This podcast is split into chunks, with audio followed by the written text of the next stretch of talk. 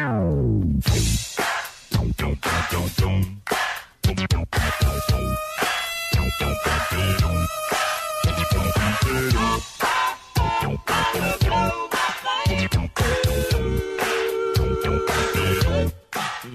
Welcome back to John and Lance in the Veritex Community Bank Studios. Oh, you think they can talk Texans football?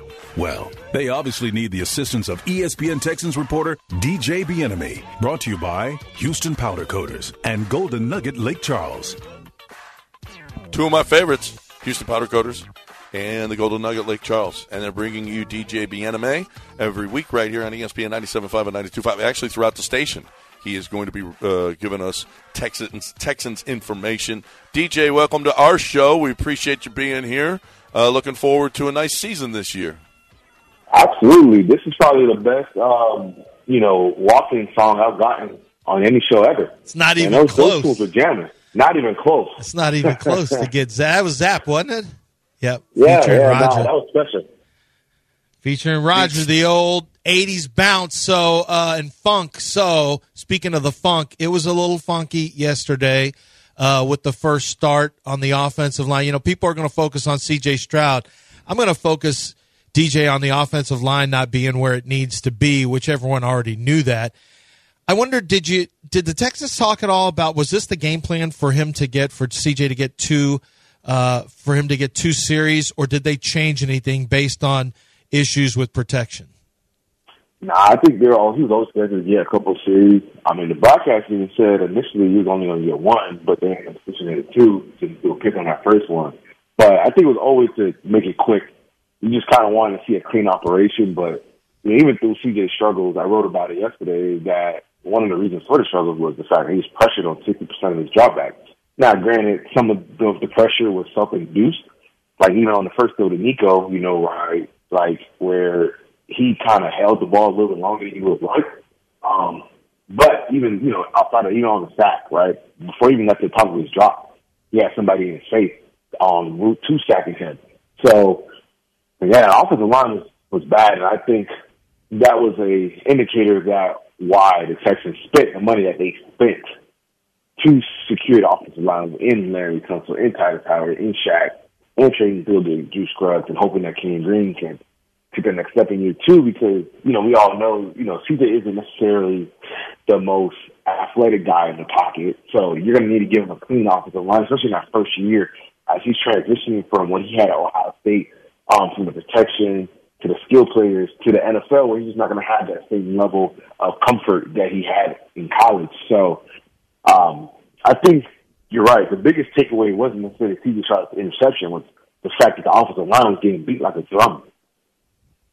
Yeah, well, it, it is the Patriots, and it is that makeshift offensive line. And obviously, guys not playing, guys hurt, all of that stuff uh, going on. ESPN all morning, uh, right now, as a matter of fact, did we learn? What did we learn from C.J. Stroud's first preseason game? And they've got his stats up there, and they continue to show the interception. We didn't learn anything. Okay, it, it, what did DeMeco had say? It's no big. It's it's no big deal, right? Can we stop on this stuff? Let's talk about the Let's talk about the defense. Did we learn anything about the defense last night, DJ? Yeah, no, absolutely. We learned that the defense is already starting to show some of the signs that you want to see from a DeMeco Ryans led defense. Now, granted, it's preseason. I remember last year, Lovie Smith's defense looked pretty good, It was what it looked like in the season. But I think the number one thing that stood out to me is, and what transfers no matter what, is the fact that they were able to stop the run with consistency all last night. It had seven tackles for loss. Um, obviously only allowed nine first downs. And anytime they, they, the Patriots tried to run the ball, it was tough sledding. And I think that was probably the most encouraging sign. Because again, remember last year, the Texans, you know, anybody could run, run for over 100 yards against them. And they allowed the sixth most rushing yards ever in NFL history for a single season. And you kind of saw that ferocity, that control of the line of scrimmage that you just didn't see much last year, even in preseason, even and obviously during the regular season. So I think that's probably the most positive sign because we know their back end is going to be just fine, right? You got Derek Stingley, you got Jalen because you got Jimmy Ward, you got Steven Nelson, you got Benjamin King, correct, Tyree Thompson, it's nickel. We know the back end is going to be fine. They had more interceptions and a lot of touchdowns through the air last year, but we but we know the biggest concern is always going to be that run defense. And the fact that they were able to control the line of scrimmage consistently, get some TFLs, and not allow many big games, that's probably the most encouraging time to come out of preseason from a defensive standpoint.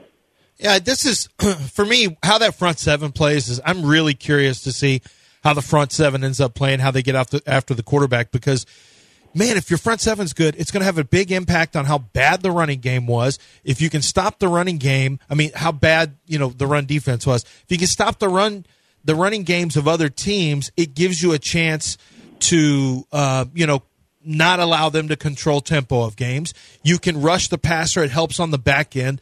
I think this front seven, you know, for all the things that we're going to focus on, Stingley and all that, and rightfully so. But getting, but having a front seven that is not only functional but maybe improved beyond our expectations against the run and as a rush unit, man, that can have such a big impact on how quickly a team can build into a competitive, competitive team. Yeah, absolutely. I think um, based on last night with the pass rush that was popping up from time to time, even you know when he threw that pick, the Patriots I don't even think they got a first down um, after that. They you know it was that third down and no Cameron got that sack, and you had Will Anderson screaming off the edge. And one thing I noticed was like there was sticky coverage on the back end, and if that pass rush can continue to follow up on your point, he can sit on a lot of routes, right? Because it's like, all right, I know my, my pass rush can get there. I know the ball has to come out fast. So when I'm on and hit receiver's pocket, I don't necessarily have, I can just sit on what if he's to break inside, he's to break outside. I can sit a little bit. I know if they try to go deep, one, they're, they're all pretty good athletes, but they try to go deep. It's to be a rough throw. So I can kind of almost undercut it and it if they go towing the deep. But since it's coming out, if it's coming out hot on an out breaking route or in breaking route, I can sit and then, you know, turn my eyes to the ball and be able to make plays that way too. So I think, um, to follow up on your point, the pass rush should, could be a lot better than we expect. Again, with Anderson, we know what he brings. Sheldon Rankins, he's obviously a pretty good defensive tackle pass rushers. Um, and then, you know, um, what's it, what's it called? You had Jonathan Greenard, who is really good, right? Um, you know, he had eight sacks in 2021 in 12 games. Last year, though, with some injuries, obviously, he never looked the same out there. He's hurt his calf.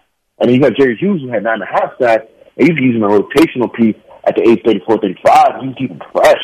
You can fresh down the stretch of the season and in games when you really need to get at the passer. And you get a little, you know, you get a little creative, right? You can have Hughes coming off the edge with Will Anderson, and you can take Maliek Collins off the field, put Bernard in the three tech or the nose, and now you have, you know, uh, Sheldon obviously in the interior. Now you have four legitimate, like, pass rushers that can get after the quarterback that can win one on one.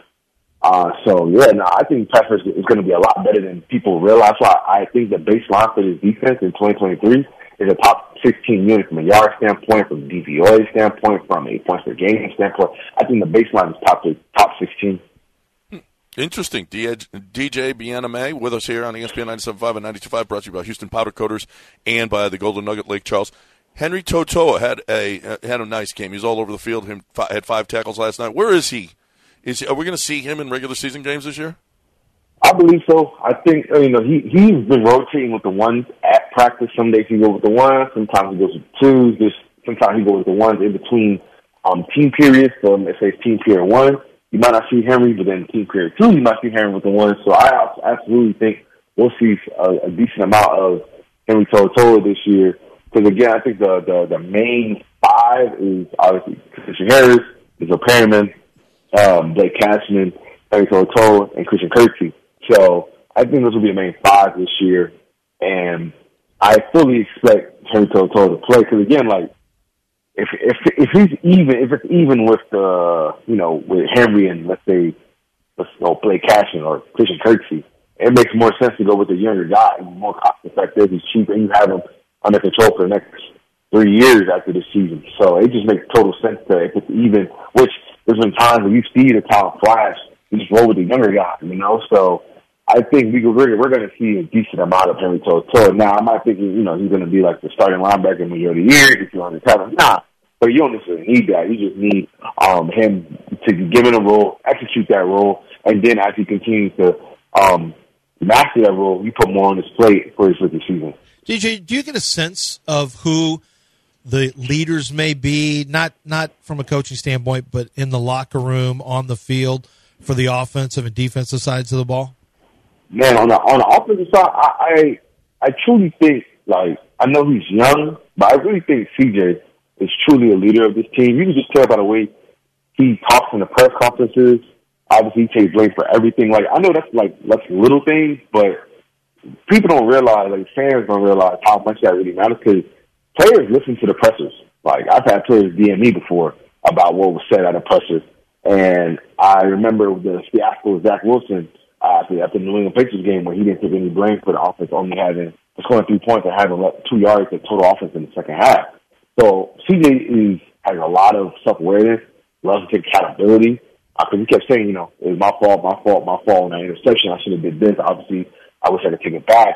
Um, I can't put my offense and my defense in that position. Those little things that, that truly matter. And I've had players really speak about the fact that he's a natural born leader. Obviously, Laremy Tunsil is another leader on that team. That's something he takes true pride in offensively, being an offensive leader. Like he took massive pride in the fact that he was a captain last year. And on the defensive side, I'll put Bernard up there. Um, obviously, Jalen, Jalen Pitre, big time leader, Jimmy Ward. Right. Uh, so those are like the main five um, that I'll put in that in that leadership role. So, yeah, DJ Bien-Aime. Pitre, I was going to say John Pitre is the guy. I noticed ESPN yeah. even had a list of of players to go from you know great to star and from average to starter and things like that. And they had Jalen Pitre on the list to go from kind of an unheralded, very good player. I, I anyone who's around the Texans for any amount of time, anyone who's watched the Texans can see that Jalen Pitre is built way different. And I think it will really unlock here with, with DeMeco Ryans defense. I think we're really, I think he's got a chance to kind of become, I don't want to say a star, but he's going to become well known around the league. There's no question about that. Yeah, I completely agree there. I think I can take it a little step forward further. I think if the pass rush lives up to the talent that is that's been brought in and overall talent that they have, I think he could he could have a potential All Pro type season. I think he could be like the safety in San Francisco. Um, I don't know how to pronounce his name, but I know you guys know what I'm talking about. Um, um, but I think he could have that type of All Pro type season, right? Because he didn't have a nose to the football. You know, whether the ball carry, whether it's through the pass game or the run game. Again, he had over 140 tackles and he had five interceptions. One of eight players in NFL history to ever do that. So I truly believe that all pros on the table. I think Pro Bowl is like the baseline for him because you kind of saw flashes of the range. Obviously, there were times where it wasn't perfect as a rookie, but that that happens. But we all remember that Dallas Cowboys game where he basically kept the Cowboys out of the end zone on one specific drive where he had a plethora of pass breakups.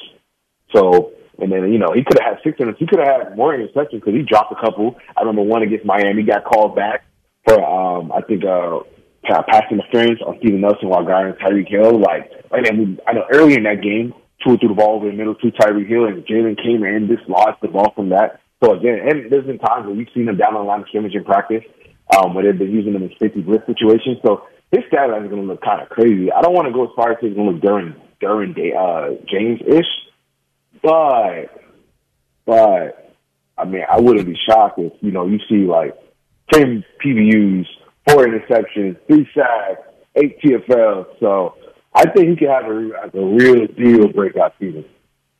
That's the G- DJ Bien-Aime right here on ESPN 97.5 and 92.5. He'll join us Friday mornings at 9 o'clock right here.